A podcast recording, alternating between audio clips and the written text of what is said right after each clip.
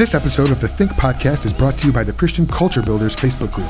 This is an amazing group filled with believers in Jesus, optimistically working to create Great Commission hubs for the spread of the gospel, the furthering of Christ's kingdom, and the emergence of Christian culture in the world. We are working through the three spheres of authority the family, the church, and the state to make it happen. Check out the group by going to facebook.com forward slash groups forward slash Christian Culture Builders.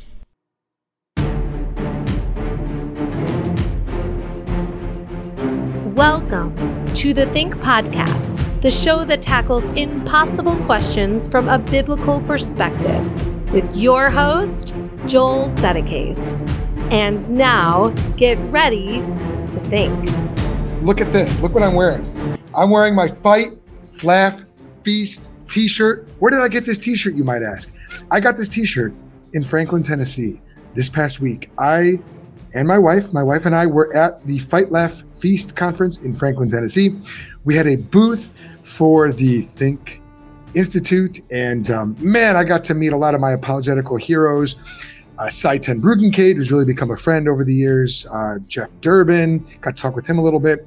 Uh, a number of other Christian apologists, thinkers, creators. It was just an amazing meeting of the minds.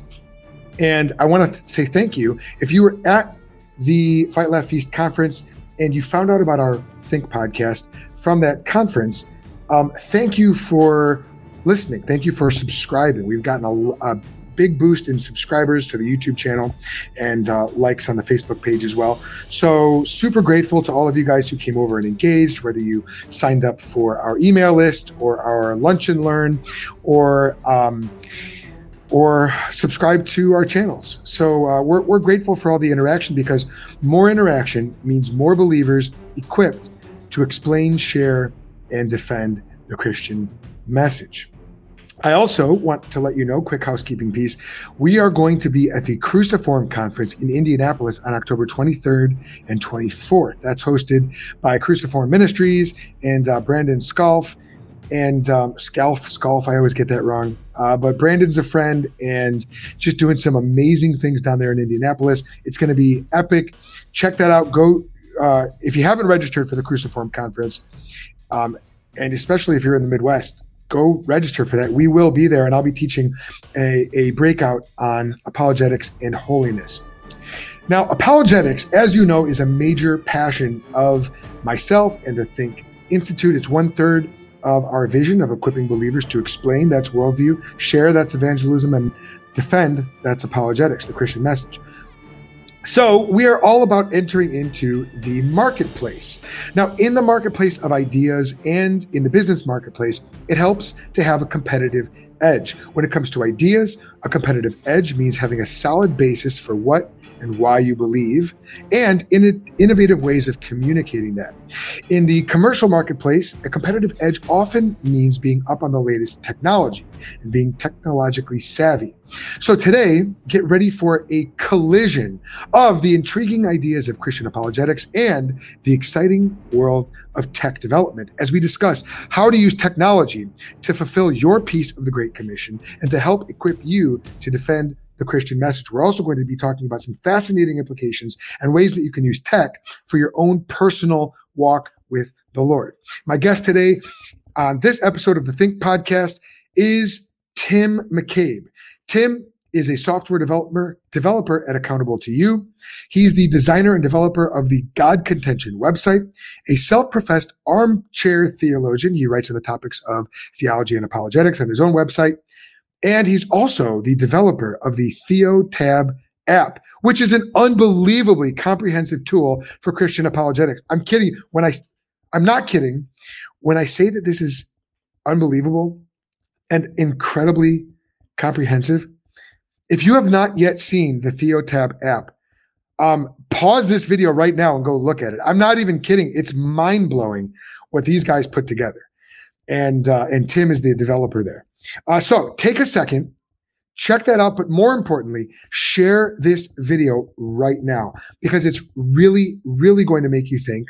This is the Think Podcast two for uh, Tuesday twofer. And without any further ado, Tim McCabe, welcome to the Think Podcast. Hey, thanks, Joel. Sorry that uh, I'm in my car here. I know it's really unprofessional looking, but uh, circumstances kind of dictated this is what I had to do. So totally. And you know what? We're perfectly fine with unprofessional. Um, you know, uh, for a long time, I would always wear a, a jacket, you know, and like a, a, pocket square on the show. And I still, I just, I enjoy dressing up. I enjoy looking professional. But um, what I've really realized, man, is it's the content, not the aesthetic. And um, the content today, brother, I've been looking forward to this conversation with you for a long time. And um, just the stuff that you're doing with technology right now is so exciting. And I, I've been intrigued by it, and I know our listeners are going to be intrigued by it as well. So, um, why don't we just start with your background? Because um, you, you're, you're, not, you're not just a, a software developer, but um, you're a Bible scholar as well, or you're at the very least a Bible memorizer. Uh, so I came across this video of you preaching the entire book of Romans at the Creation Museum in Kentucky. Is that that was you, correct? Uh, okay, so I did the entire book of Hebrews from Hebrews. memory. Oh, did I say Romans? I meant Hebrews. Well, and I also did Romans one through uh, three, I think it was, from memory. That's it. That's it. And you did this from memory. How did you how did you accomplish that feat? Yeah, that's that's a great question. I, I ask myself that as well. Uh, it was actually my wife's fault. Um, okay. She uh, she enjoys memorizing stuff, and she particularly enjoyed memorizing scripture. Um, and so, at one point in time, she suggested that she and I and the kids all try to practice uh, memorizing scripture together. And now I can't memorize stuff. I stink at memorizing things. Um, I know. Yeah, you're, you're looking at me like. Uh, yeah, because that's not uh, that's not what I saw. This is at least my own self-image. I don't memorize stuff. I, I, I can't remember things at all. So my wife suggests this, and and uh, you know what am I going to say? No, that's a bad idea? And we shouldn't memorize scripture as a family together. Right? No, so, terrible idea. Yeah. So I'm like, you know, fear and trepidation. I'm like, okay, hon. And uh, anyway, one thing led to another, and and basically three verses a week is what I was able to memorize. We did it together as a family, and uh, I got the whole book of Hebrews and three chapters of Romans and the whole book of Philemon. Um, and I still have them all memorized. Uh, actually, five chapters of Hebrew of Romans now. Uh, I still have them all memorized. Um, although you know some faults kind of creep in where I forget a line or something like that. But uh, but what we did, it was it was really kind of fun. Um, once I got past the fear, is we would uh, just in case anybody wants to try this at home, um, we would each we would each pick our own uh, book of interest in the Bible and then we would, after church, we would take 15 minutes individually to memorize the next few verses, whatever we could memorize in 15 minutes. And then after that, we'd come together as a family and recite the whole chapter that we've been working on to one another. Um, so anyway, that's uh, that's how I was able to memorize the entire book of Hebrews. So it was a family endeavor. It sounds like it really was. Yes, yeah. And and how many how many kids do you have? Uh, two kids we, two we kids. working with with two of my kids. I guess I have more than two kids, but only two of them are participating in this. So. Got you, got you. Okay, well, how many how many kids do you have total? Um, well, that are that are still alive, I have uh, five kids total. Okay, okay, all right, and then at least one in heaven. It sounds like. Uh, yeah, one one miscarried and one one has died uh, okay. after recently. Okay. So. Oh man, brother, I'm sorry to hear that. Well, thank you. Um, and yeah, I, I, I, definitely difficult. Well, I, I have to say, um, watching you get up and preach at the Creation Museum, the Book of Hebrews, which scholars believe was actually originally a recorded sermon, and to see you get up and preach it, and then not only did you preach it, but here's what I thought was very kind of fascinating about the way it was presented. When there was an Old Testament reference, it would go up on the screen, much like a pastor nowadays preaching a sermon. When you reference scripture, you put the scripture up on the scene on the on the screen. So, is was that an intentional? Um, was that an intentional aesthetical move to make it seem more like a, a sermon? Yeah, yeah. Um, one of the things that I, as I was memorizing it, one of the things that I realized was that it comes across as a as a topical sermon rather than an yes. exegetical, you know, verse by verse kind of a thing. Yep. Um, a topical sermon, and uh, that it would fit right in in most churches today, um, given by most pastors today. Right. And you have your slides up, and just you know, it's just, it's just a sermon. That's what it is, and it was it was really really fun. Wonderful, man. And so um, I love the fact that it was a family affair. Um, I know you're a family man, and um, I think that the majority of people watching this are going to really want to dig into the TheoTab app. But uh, I know we'd be remiss if we didn't talk about that other website and program that you have been working on, um, which is very much for family men and very much to help support the integrity of the family. And that is accountable to you. So, can you tell us about that? And then maybe we can use that as a launch point to get into your work with um, with website development, software development, and then we can talk about TheoTab. So, what is accountable to you? Yeah, sure. So um, it's accountability software, and and basically, if you think about it like this, um, when you're alone on your device, that easily leads to making poor choices. And if you know what I'm talking about, then this software is perfectly for perfect for you. Uh, accountable to you quietly monitors your device activity and it sends a detailed report to a person that you choose. So you have an accountability partner that you pick. Uh, it can be your wife, it can be your best friend or your pastor, whatever, uh, some guy in your men's group. Um, and as you are using your device, if something, if you encounter something or you do something that's maybe a little questionable, uh, then your buddy gets an alert. And in addition to the alerts, anytime that he wants, he can take a look at a full report of what you've been doing on your computer. Um, so the intent is for it to be voluntary for, you know, for you to install it on your device because you want to be accountable for what you do uh, on your device. Um, and uh, oftentimes people will also use it to monitor what their kids are doing. Uh, so those are those are kind of the two main use cases for it. Very cool, man. Uh, that when I first heard about this, you know, of course, it reminded me of another well-known website or or app, Covenant Eyes, and um, uh, I, I, my understanding is they're the other major market player in this space right now. What separates accountable to you? Is it you know are there any major differences in terms of um, the program and how it works, or maybe the pricing, or you know why do people choose accountable to you versus Covenant Eyes? Sure. Now I'm not I'm not a salesperson, but obviously I am biased. sure. Uh, in terms of those two softwares, um, one of the one of the chief differences is that Covenant Eyes focuses on screenshot accountability, is what they call it, um, where they take periodic screenshots of your device and then they send blurred versions of those images to your accountability partner. Uh, so your partner is actually looking at what you're looking at. And this sounds to us like a bad idea because you might be looking at something that he doesn't want to see. Right, uh, right. So what we do is ours is entirely text based um, and we send the text, which is can be bad enough, but at least it's not at least it's not an image, um, and it gives you it gives you a good idea of what what the other person has been doing on their device. Uh, so that's probably the biggest difference. Um, and then I, I believe that we're also cheaper than that. Uh, less hey. expensive. That's probably the better term. Less expensive. Right, right. Yeah, yeah, yeah. Not, oh, not cheaper. sorry. One, one other thing. Since we're talking about software and software development, um, if any software developers are listening to this, You'll be pleased to know that we also offer a Linux version of our app, and I don't think Covenant Eyes does. I think that we are the only player in the Linux arena. So, wow, that's huge, man.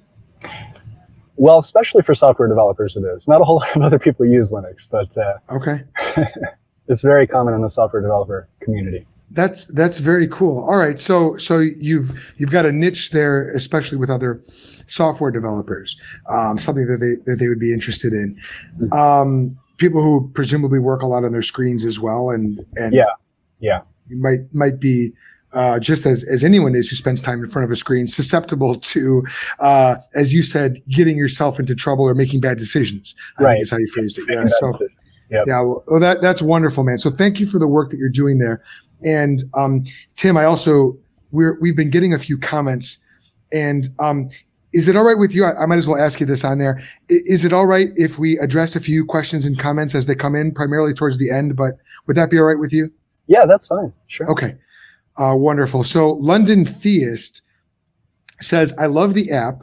Been such a blessing to me. here from London. And so, London Theist, maybe you could clarify. I'm assuming that uh, London Theist is talking about the Theotab app here, but but perhaps you could uh, specify that. But but there you go. Someone's showing some love for your work. That's pretty cool. Thank you, London Theist. And then uh, Lindsay, excuse me, Lindsay Medenwalt says, Timothy, we're praying for you and your family as you mourn the loss of your child. Thank you, Lindsay. Um, it was over a year ago, but it is definitely still still difficult to think about. So appreciate that. Yeah, so we would definitely encourage our listeners to be praying for the McCabe family and um, you know keep keep them in your prayers and um, and uh, and remember them and maybe even you know reach out with a word of encouragement as well. Um, so, Tim, you are a software developer and you're using technology.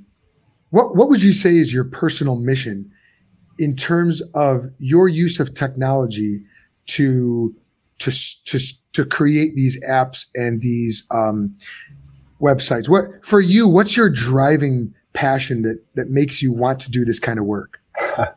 so uh, I guess for me, I I really love apologetics and I love theology um, and I, I want to engage in evangelism more than I do and more than is natural for me. I'm not so good at reaching out to people, uh, unfortunately. Of course, that's common for software developers. We're kind of introverted folks. Um, and so for me, I have just tried to find a way, something that I'm good at, that I can connect with those things, some way that I can do those things in a way that, that I'm, that I'm good at. And, um, as a software developer, I'm pretty good at developing software. So that's kind of the, the path that I've taken. Um, and what was the, the path that led you here to becoming a software developer? Is this something that you always wanted to be when you were a kid? Did you dream about, you know, uh, like my oldest son, I mentioned to you off, offline, he wants to be a computer hacker, man. So he's like, you know, he, that's what he wants to be. Was that a dream for you or is this something that you stumbled upon later in life? Yeah, no, I stumbled on it later in life. I, uh, I went to school for art. Um, I wanted to be, uh, I don't know, either a comic book artist or a portrait artist, uh, something along those lines, classical artist or painting and drawing is what I was interested in. And uh, graduated and tried to find a job, and uh, that didn't go so well. Um, wound up working in graphic design. Um, wound up doing web design, in fact, and I, I wasn't even really familiar with what the internet was. I knew what it was conceptually, but I, I hadn't really spent much time on it. This was back in 1999. Okay. Um, and I didn't really grow up with computers much except in school, and I was never really attracted to them. Uh, my dad recognized that I had um, a mind that would work well for computers, but um, it never occurred to me, and it didn't seem interesting to me. Uh, but as I was developing, uh, as I was designing websites, I would just basically make a make an image and then hand it off to a developer, and he would turn it into a website, and I did do some magic or something. But, what, what, does your dad identify in you? What does your dad see in the way that you're thinking that that led him to that conclusion? Um, I think it's because uh, I think uh, well, hard to guess. Um, you probably saw that, that, I tend to be analytical. I was good at math as a kid, um, but I was also good at art. I didn't really enjoy math, but I, I was pretty good at it. Um, so I, I guess that's probably what it was. I'd have to ask him exactly. Okay. Okay. Fair enough. Yeah. Cool.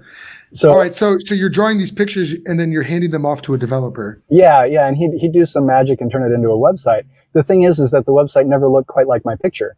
And so I get a little irritated and I'd, I'd ask him, you know, could you change the font here, like so make it match what I've the font that I've got, or uh, you know, why has, has this image dropped down down here? It's supposed to be up here. Why is there so much spacing here? Can you change that? Um, and I just kind of got sick of asking him to fix everything. And so I started looking at the code uh, and trying to figure out how do I fix it myself. And one thing led to another. And before I knew it, I was writing HTML and then CSS and then JavaScript and then SQL and then and PHP. And then I got into VB.NET and C Sharp.NET. And now I'm doing Python. And anyway, it's just. Okay. What, what are all these? Are these coding languages? yeah. Every single one of those is a, is a coding language. Uh, some people would argue with me that HTML and CSS are not coding languages, but um, I mean, HTML is short for hypertext markup language. It calls itself a language. I guess it's a language. Okay. Um, anyway, uh, Why, why, why, why would people say it's not a language? Is it is it too simplistic or something? Is it too Um, uh, too there's a, basic? There's a definition out there for computer language and a computer language must be able to do certain types of things like you've got to have some sort of an if statement or a for loop or something like that and html doesn't have anything like that.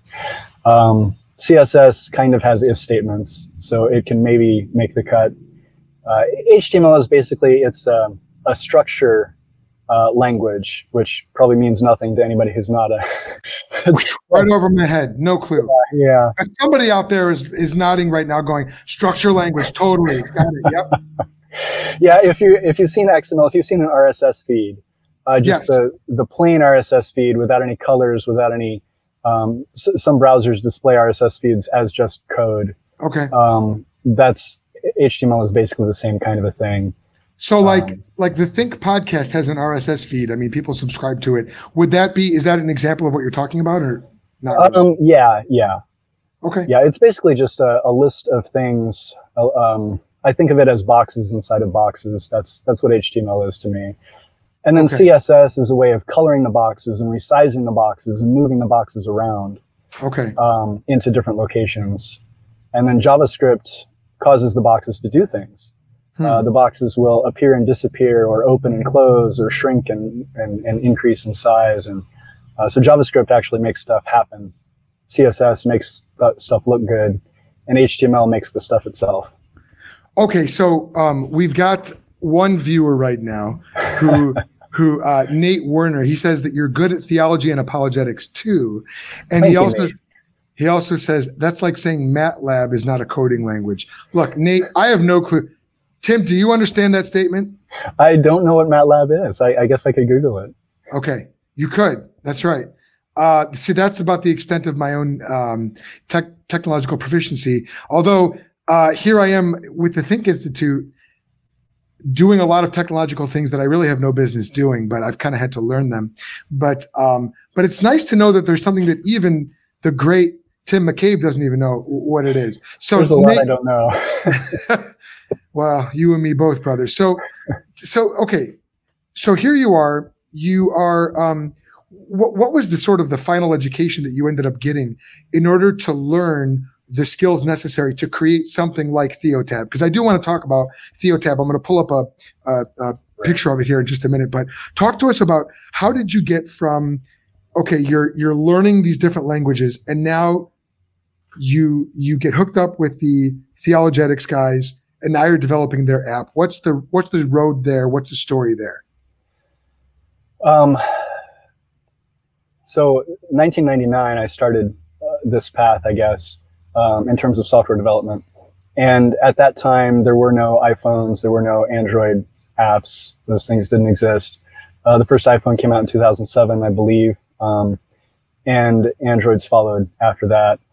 And so then people started getting into these app development, app store things, and, and apps and apps and apps became a thing. And there's an app for that and all that.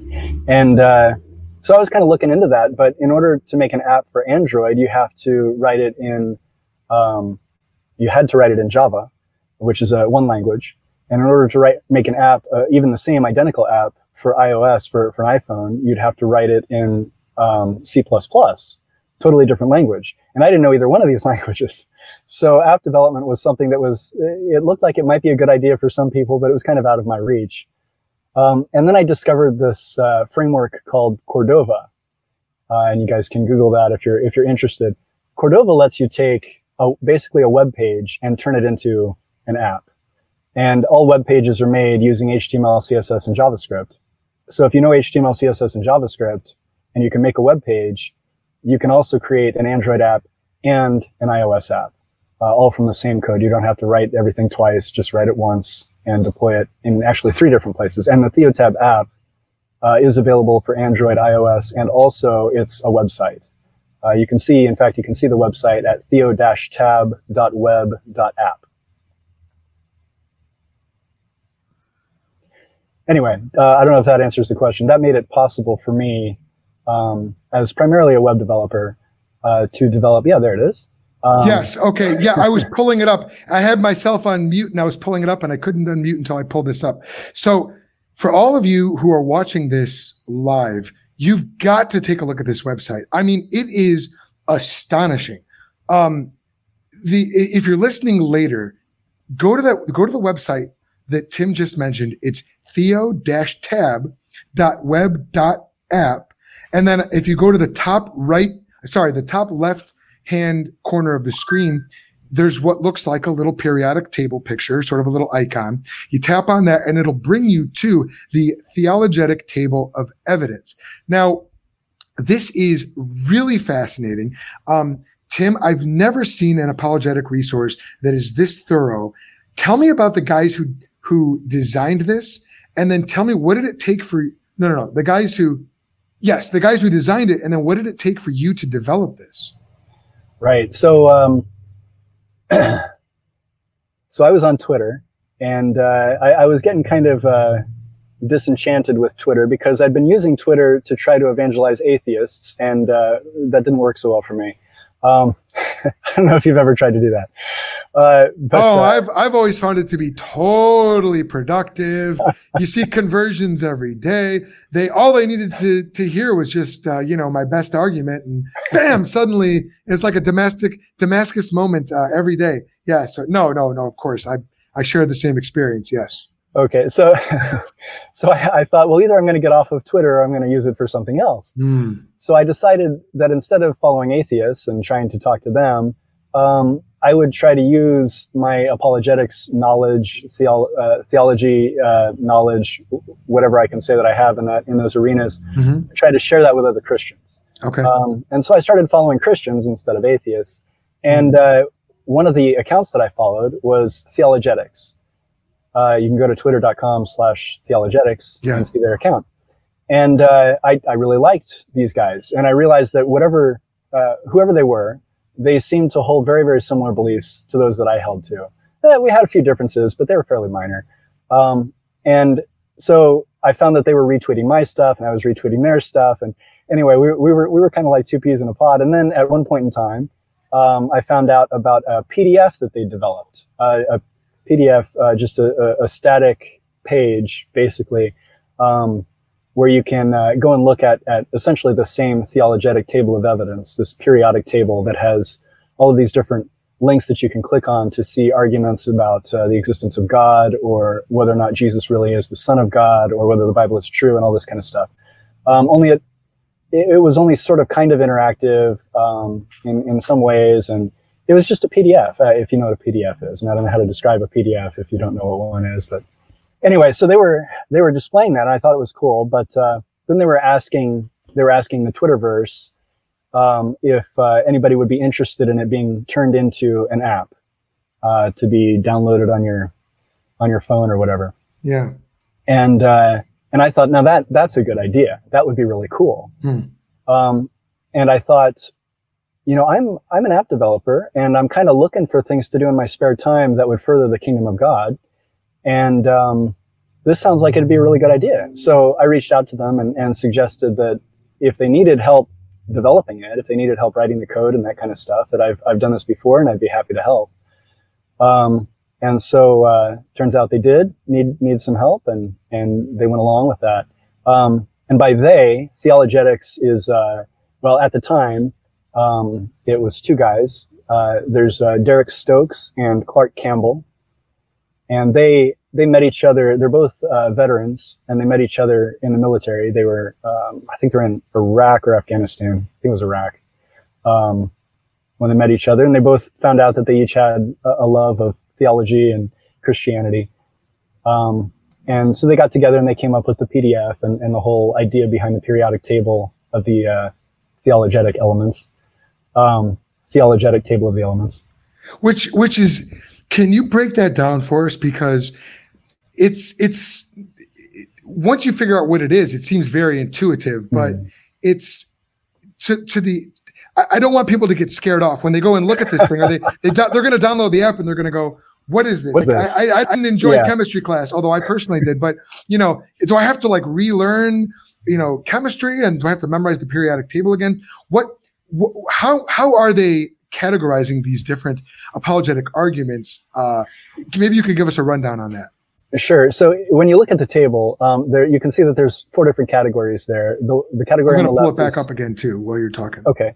Um, the category on the left is God. It's uh, all, all of the boxes are white, um, and uh, those elements uh, elements. Um, I'm calling each of the boxes an element Okay. because they correspond to the periodic table of the elements. Yeah. Um, if you click on any one of those boxes, basically you're going to see uh, an argument for the existence of God. If you click on any one of the white boxes, if you click on any one of the boxes next to that under the, the heading of Jesus, uh, you're going to see an argument that has to do with Jesus. Either he performed miracles, or he really lived, or uh, he really died, or he really rose from the dead, or something like that.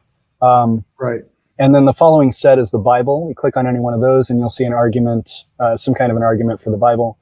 Uh, and then the last set is Christianity, and most of those are not arguments. Instead, they're they're explanations about Christianity.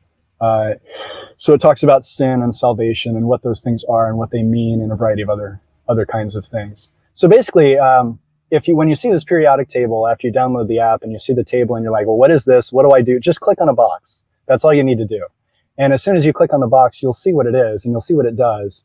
Um, and there are so many of them, and that's kind of the cool thing. Like they've compiled all of this information in, and and summarized so many different things in such a very astute and, and succinct way, and put it all together uh, so that it's easily accessible. That's one of the coolest things about it. Yeah, it it really is. Now, one of the concerns that I had as I was looking this up, um, you mentioned that you have uh, you maybe have a few disagreements with the uh, the designers and and um, I mean, good grief, man! Like, is there another Christian on earth that we have everything in common with? Right? I mean, uh, uh, that being said, though, as I'm looking, so this is called the theologetic table of evidence. So right away, I'm a presuppositionalist and I talk about that on on my uh, on the show here, and and a lot of the folks we have on are presuppers like me. But well, hey, we've had J. Warner Wallace on. How about this? We've had Sye Ten Bruggencate and J. Warner Wallace. Okay, so we we we're very comfortable swimming um, in both ponds, although we are definitely presuppers and and love presuppositionalism. And I know that you are as well because your website is presuppositions.org, correct? Correct. Yeah. Yeah. Okay, but here you are designing. I'm gonna I'm gonna call you out here now, Tim, because here you are designing a theologetic table of evidence. That to me sounds like evidentialism. Now I think I know what you're going to say in response to this, but I, would like to hear you um, sort of explain to our presuppositionalist diehard listeners why is a good presup boy like you designing a, uh, a- an evidential, seemingly evidential resource like this. So um, different people are convinced by different things, Mhm. and um, different people find different different kinds of arguments to be valid, and that kind of uh, comes as a shock to a lot of us. Like it, it shouldn't be that way. If this argument is valid, it should convince everybody, and that's all there is to it. Um, and if this argument is invalid, then it shouldn't convince anybody. Uh, but we ourselves are subjective creatures. Every kind of thought that we have is not really original to us. It's original to God. Uh, we simply like like I can't prove anything in and of myself because I'm I'm I'm nobody. I'm not the authority on anything. God is. God's the authority on absolutely everything. So just because I think that an, an argument is invalid and somebody else finds it to be very powerful, um, that doesn't mean that I'm necessarily right. Uh, so kind of keeping a humble perspective for myself, um, I, I, allow that I, I, know that lots of people have been converted uh, to Christianity via um, evidential kinds of arguments. And even within Christianity, uh, Christianity, um, there's place and, and, space for evidential arguments. For example, how are you going to demonstrate that Jesus rose from the dead apart from looking at evidence? Um, now, in terms of demonstrating the existence of God, that might be a whole different question where maybe evidence isn't the right thing, the right way to go, or the best way to go, or the most uh, logically correct way to go. Um, but in terms of demonstrating that an event in history occurred, what else are you going to do? Yeah. So um, there's, I, I think that there's a place for evidence, and I think every presuppositionalist uses evidence at some point in time for various different types of things. Um, I, uh, the disagreements between evidentialism and presuppositionalism, I, I think, are primarily focused. This is my my myopic vision here. Um, I, I, don't know that I that I have a comprehensive understanding of all of the differences, but I think they're primarily focused on the issues of probability. Mm-hmm. Uh, when you use evidence, particularly to demonstrate the existence of God, what you're doing with evidence is you're demonstrating that God probably exists. And we're not claiming that a God who probably exists exists. We're claiming that a God who necessarily exists exists. So if all we're doing is proving that God probably exists, then whatever God we're talking about isn't the God that we believe in. right. It's some sort of a probabilistic God that might be there and might not be and probably right. is. Right. Um, but we believe that he's the, as a presuppositionalist, I believe that he's the foundation for everything. There is nothing without God. Uh, God is existence, God is reason, God is morality. Uh, all of those things come from Him. Everything is derived from Him. You can't even have a logical conversation if God doesn't exist. It's just not even possible. Right.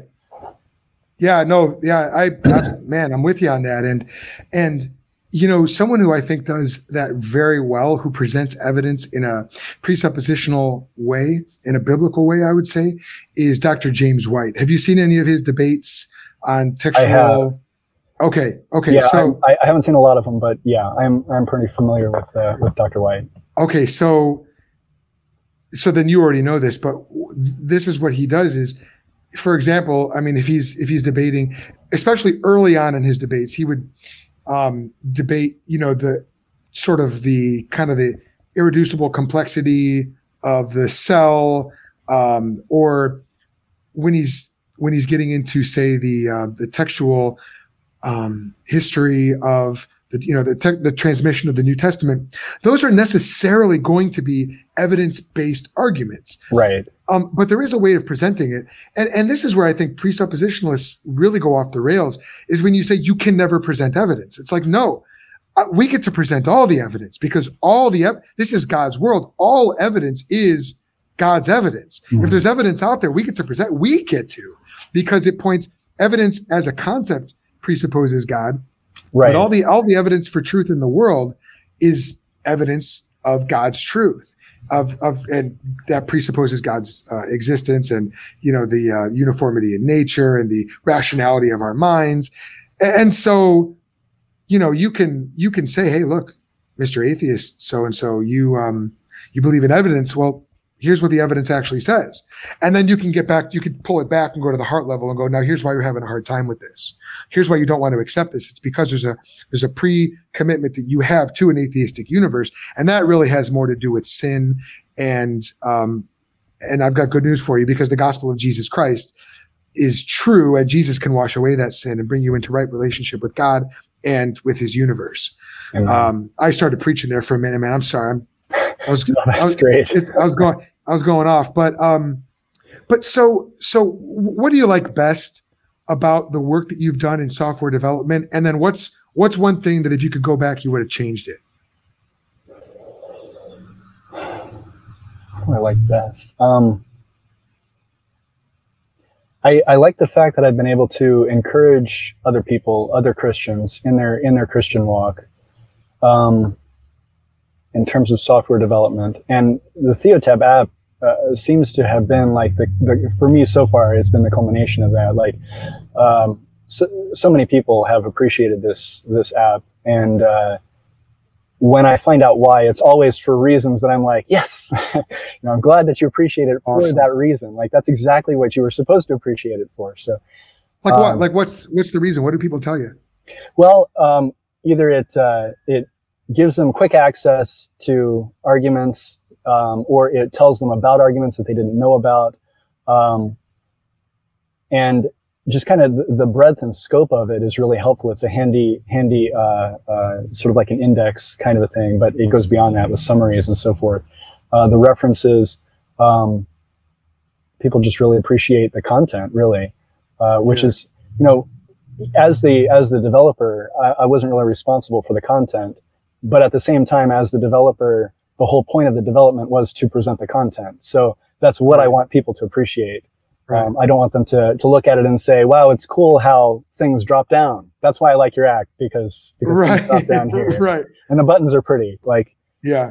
I'm, I'm glad that's not why people are praising the app. So, but all that stuff should it, it should almost uh, kind of go without saying like like a really well correct me if i'm wrong here but a really good user interface is one that you almost don't even notice because it's right. so natural to use. Is that right? Yeah i totally agree. Yep. Yeah okay. it, shouldn't, it shouldn't distract from the from the content. Okay so as you look back then on the work that you've done and this could be with Theotab, this could be with your own website, it could be uh, with any of the work that you've done. Is there anything that you feel like you missed or that you would have gone back and changed? And and in that, is there a pitfall for new designers to watch out for? That is a good question. Um, boy. It's gonna sound so arrogant, but I can't think of anything off the top of my head. Well, I am putting you on the spot, man. Yeah, obviously, I've I've uh, I, have made changes to different things. So I, I, didn't like the way that they were before, and I've fixed bugs and things like that. But uh, in terms of major, you know, man, I really shouldn't have done that. Software kinds of things, I, I can't really think of anything off the top of my head. That's a blessing, man. That's great. Yeah. Yeah. totally. Well, that's really good. So, so Lindsay Medenwaldt, um, and Lindsay, I hope I'm not butchering your name too bad, but she says, I love how user friendly this is. I will be exploring it and recommending it. Thanks for your hard work on this, Tim. And Thank so, you. um, you know, she she's she'd be a good person for you to um, connect with anyway. Lindsay is affiliated with um, Mama Bear Apologetics, and so that's um, an organization that uh, is really growing. And my wife loves Mama Bear Apologetics, and so um, if if nothing else, you know, tell your wife they've got a great podcast and um, also some some snazzy merch and things like that. So. good person to get to know.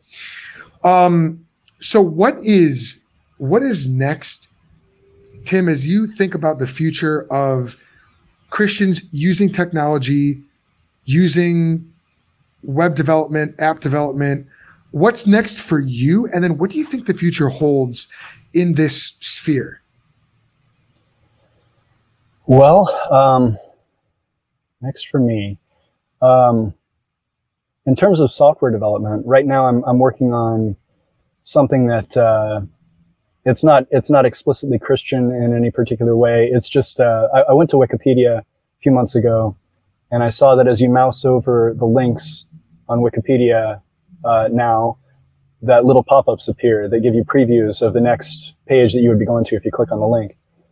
And uh, that probably irritates some people, but I thought it was really cool.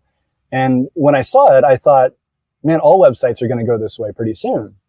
And months passed, and I just haven't seen it anywhere other than Wikipedia. Maybe it is somewhere else, but I haven't seen it anywhere.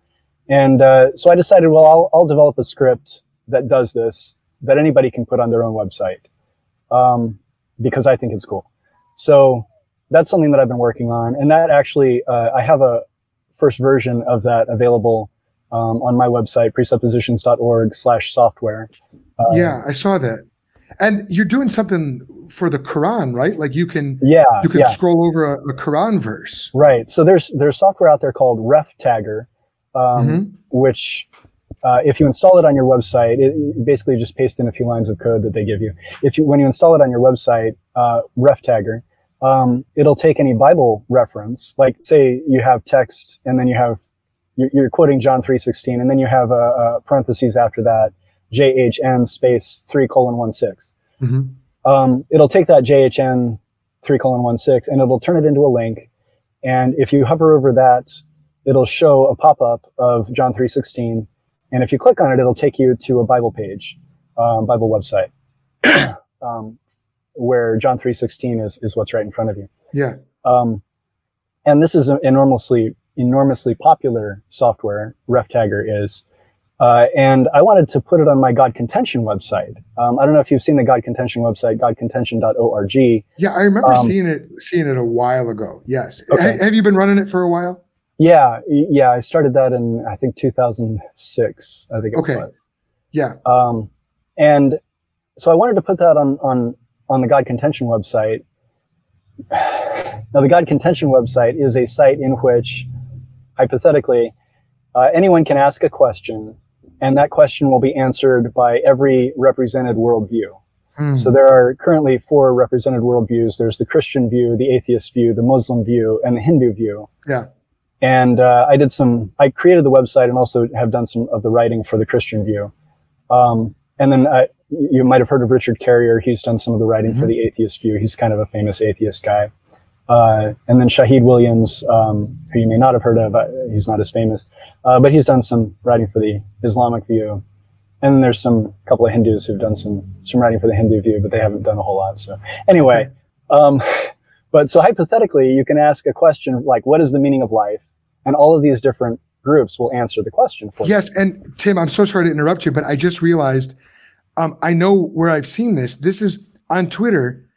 Um, your feed is full of tweets saying, I was asked, quote, for example, did God have to be created? Why or why not? Um, I'm, I'm gonna I'm gonna pull this up real quick just so people can see. Um, okay. Uh, but is that that's that website, right? God contention. Yeah, yeah. So okay. on, on my Twitter feed, whenever there's an I was asked, um, all of those links go to my God contention website. Yes. And uh, and they when when there's a new answer posted, it shows up in my Twitter feed automatically, um, and also randomly uh, articles that I've written on there show up in my Twitter feed as okay. well. Cool. So that's probably a random one that you that you pulled up there. Yeah, yeah, it was. Yeah, it was the one about um, did God have to be created? So that's cool that they go. So you you look like you're a lot more active on Twitter than you probably actually are. Right. Yeah, it's all automated. yeah, I can do that because I'm a software developer. Right? That's right. You can do whatever you want. uh, but anyway, so I had I wanted to put this Bible this uh, ref tagger Bible reference thing on my mm-hmm. website, but since my website, the God Contention website, doesn't only have Christian content. It also has Islamic content and Hindu content. Um, I wanted something equivalent for the Quran. Mm. Um, and I also wanted something equivalent for the Bhagavad Gita and whatever other scriptures these other people are going to, going to be quoting. It didn't seem right to only have my scriptures in blue mm. and, and, highlighted and with a cool popover. So, um, I couldn't find anything out there for the Quran and it was really disappointing. Mm. So I made something. Um, so if you go to my website, presuppositions.org, slash software, you can see the inline Quran uh, script that I created. You can paste that on your website. If you talk about the Quran a lot, if you're like, my hope is that Christian evangelists who are focused on the Islamic community will be the ones using this. Yeah. Uh, but frankly, even if you're a Muslim and you have a website where you talk about the Quran, you can you can use this. It, it, I, I, wouldn't think there would be anything in it that's offensive for you. It basically just does the exact same thing that the ref tagger script does. It shows you a popover uh, or a pop up of the uh, particular verse in question um, and takes you to Quran.com when you click on, on the link. Yeah, which I can totally see being very helpful for Christian apologists who want to accurately represent the beliefs of the um, of the, the their discussion partner if they're t- if they're speaking with a uh, you know a Muslim, someone who believes that the Quran is the word of Allah. And um, man, well, that's that's super cool. And I love the fact, Tim, I got to say, I love the fact that your your approach seems to be, hmm, there's nothing out there that meets this need. Oh, I'll just design something. You know, I'll just yeah, make it myself. Yeah. it's it's very cool, man. And you know, as we were talking backstage a little bit, I I'm really getting into this idea of Christians creating culture, creating institutions, creating I'm um, sort of owning their own microphones and owning their um their own whether it's their funding or just becoming more. I, I had a friend, uh, Alex Powell, described this to me last night. He used the word anti-fragile. Um, mm-hmm. And, uh, y- you know, the idea, or, or, or um, I was at a conference, well, I mentioned I was at a conference last week. The word um, uh, uncancelable came up in, in a conversation. And it's like, you know, if you know how to create your own apps, if you know how to create your own websites, if you, if you can create, um, if you can create digital environments and spaces that are owned by you or by you know trusted partners uh, it's just you're making yourself more resilient and um and it you're you're therefore harder to cancel. You're you're harder to fire. And you know that that that's like you know you're kind of like nehemiah there building the wall around the city of jerusalem mm. you know um and and whether you know obviously we're doing that digitally. We're not we're not um we're not uh, going to physical war right now, but it's but if we can sort of build with a trowel in one hand and a sword in the other, you know, protecting while we build, fighting while we build, Um, I see that as a good thing. I don't know if any of that enters into your your thinking at all, or if I'm just the crazy one here. But yeah, um, no, I, I- I've I've had a lot of the, the same kinds of thoughts. Although you you described it a lot better than I ever would have been able to. Uncancelable and uh, anti-fragile. Those are great words. Yeah. Well, well, very cool. So, um, Tim, as we begin to wrap up here, you know, I've really enjoyed this. I guess. Let so I mentioned that my son wants to be a computer hacker. Um, what would you say to dads like me? We have a lot of dads who watch the show, who listen to the podcast. What would you say to dads like me who maybe maybe it's too late for us, and and maybe you say maybe you say it's not too late. But what would you say for dads like me? Okay, I'm not going to learn how to code. I'm not going to learn how to develop software. But my kids, though, you know, I want my kids to learn the skills that are going to make them resilient and uncancelable. And and you know, maybe I've got a kid who's passionate about this sort of thing. Where do you even begin to learn these coding languages? You know, do, do you use Tynker? Do you use Code Monkey? Do you use something, some random thing that we've never heard of? How do you begin your education in this world? And wh- what are some next steps or even first steps people can take? That is that is a great question. Um, looking at my own experience, uh, I would very much recommend starting off with HTML. Um, w- uh, there there are plenty of tutorials out there. Just Google HTML tutorial, uh, and um, HTML basically with HTML alone, you can create a website, even a professional looking website. It may not be the most attractive thing you've ever seen in your life, but um, something that has real genuine content on it uh, that you can you can post uh, onto the web. Um, and then from there in addition to html the next thing that you probably want to learn is css uh, which is short for cascading style sheets. Again you can these are these are very easy languages uh, to learn if they're languages um, as i said before. But uh, they're very easy to learn and there are plenty of tutorials out on the web. Um, css will make your web pages look nice. Uh, they won't look as nice without without CSS. Um, Okay. and then on top of that, once you know HTML and CSS, I'd very much recommend if, if those are for you and you do well with them and you like them and you're having fun, I'd, I'd recommend moving into JavaScript. JavaScript is a lot more complicated. It's a real language. Um, it, it's it's not like HTML and CSS that you could you could learn pretty quickly and easily. But once you learn JavaScript, um, then you can you'll be able to do anything and everything that you see on the internet uh, basically.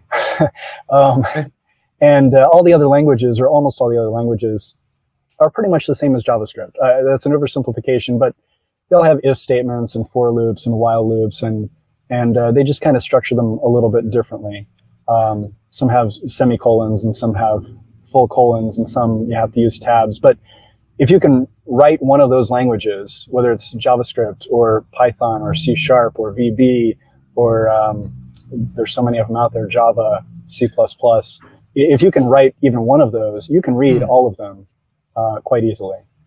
Okay, so one of the things that's that's always sort of made me question about the the value of or not the value, but I guess just the ease of entry into this world is it really does seem like because it's technology and technology by definition seems to always be changing is what my son is learning today even going to be useful in 20 years when he enters into the adult world? Or, or i guess no i guess it's less than that it's probably closer to 10 years. Or is he going to have to relearn everything from scratch? Or is it like once you're in that world of software development you're in your goal you just have to make minor adjustments?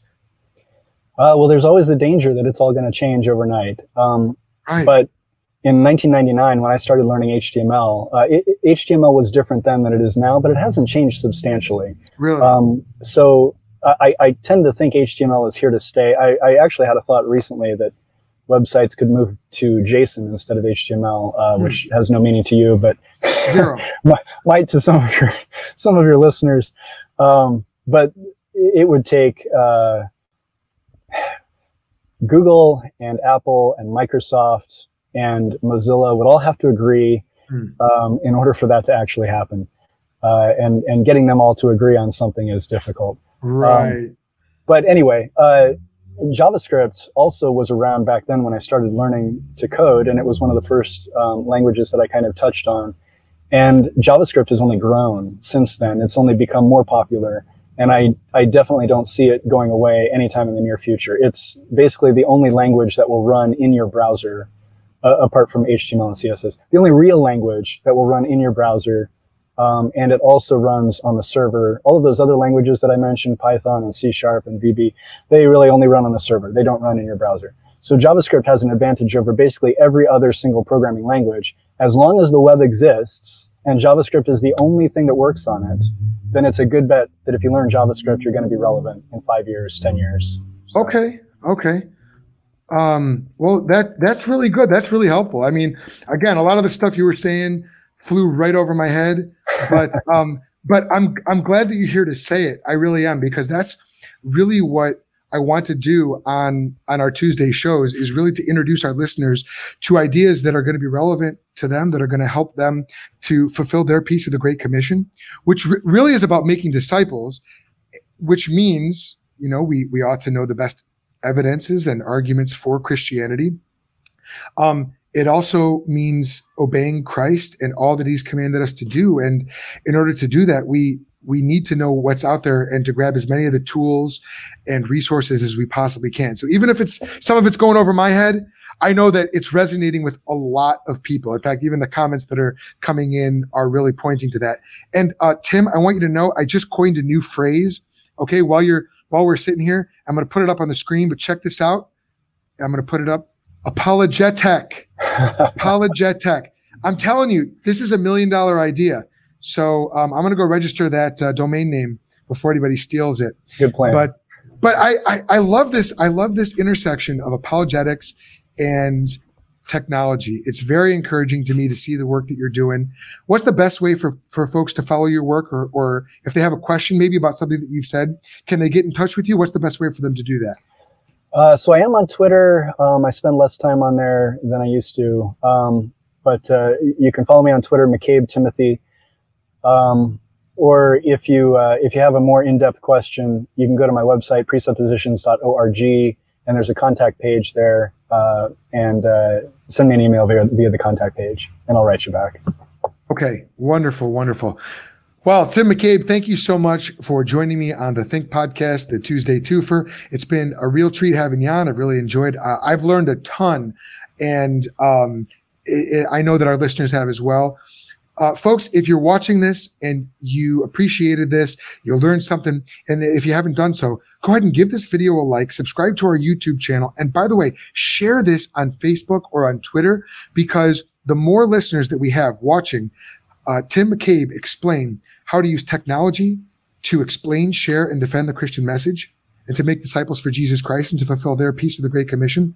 The more people we have watching that, the further we are able to push the the the boundaries of the kingdom of Jesus Christ. Now I know he has all authority in heaven and on earth, but there are still billions of people in this world who don't know Jesus, and we want them to know what we believe. We want them to know why it's true, and ultimately we want them to find eternal life in knowing Jesus Christ through repentance of their sins. So help us get the word out. Share this content far and wide. Go to presuppositions.org. Engage with Tim McCabe's um, content there. And um, you can engage with the Think Institute content simply by going to thethink.institute. Get all of our back catalog of podcast episodes by going to thethink.institute slash podcast.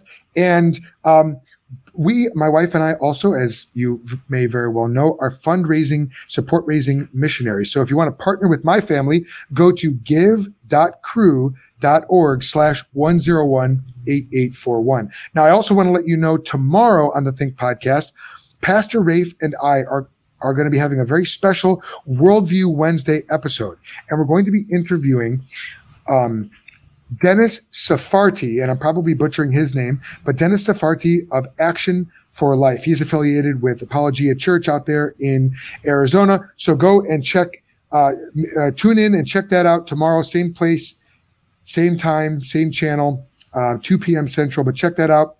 Once again, thank you to Tim McCabe for joining us. That's about all we have for you today. Uh, this is not goodbye. This has just been a little pit stop along the way of your spiritual journey. Until next time, I hope it made you think.